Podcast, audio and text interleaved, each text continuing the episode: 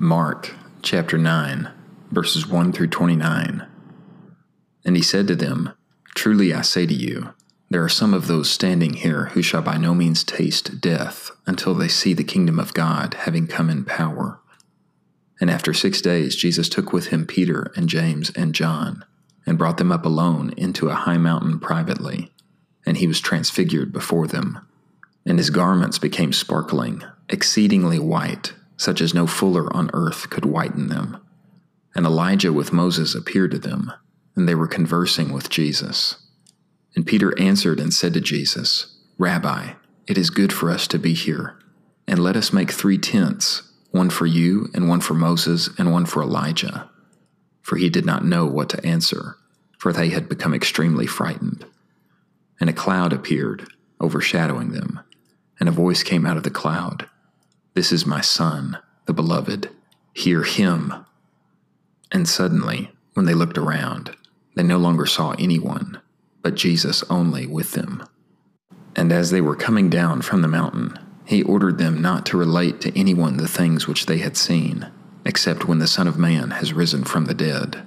And they kept the word, discussing among themselves what rising from the dead was. And they asked him, saying, why do the scribes say that Elijah must come first? And he said to them, Elijah does indeed come first and restore all things. And how is it that it is written of the Son of Man that he should suffer many things and be counted as nothing?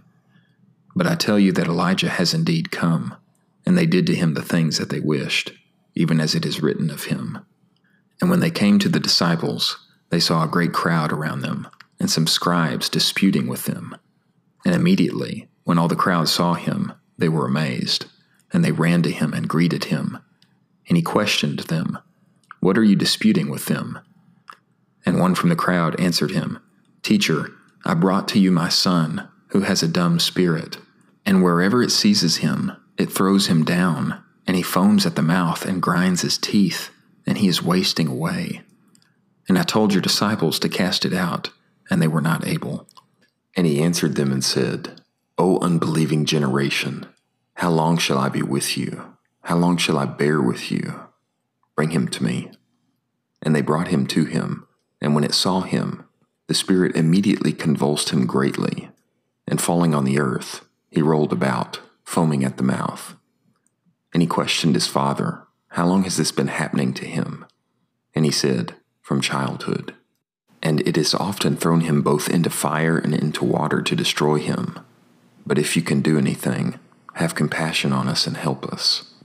And Jesus said to him, You say, if you can. All things are possible to him who believes. Immediately, crying out, the father of the child said, I believe, help my unbelief. And Jesus, seeing that a crowd was running together toward them, rebuked the unclean spirit, saying to it, Dumb and deaf spirit, I order you, come out of him, and enter into him no more. And after crying out and convulsing him terribly, it came out. And he became as though he were dead, so that many said that he died. But Jesus took hold of his hand and raised him, and he stood up. And when he entered into the house, his disciples questioned him privately, Why were we not able to cast it out? And he said to them, this kind cannot come out by means except prayer.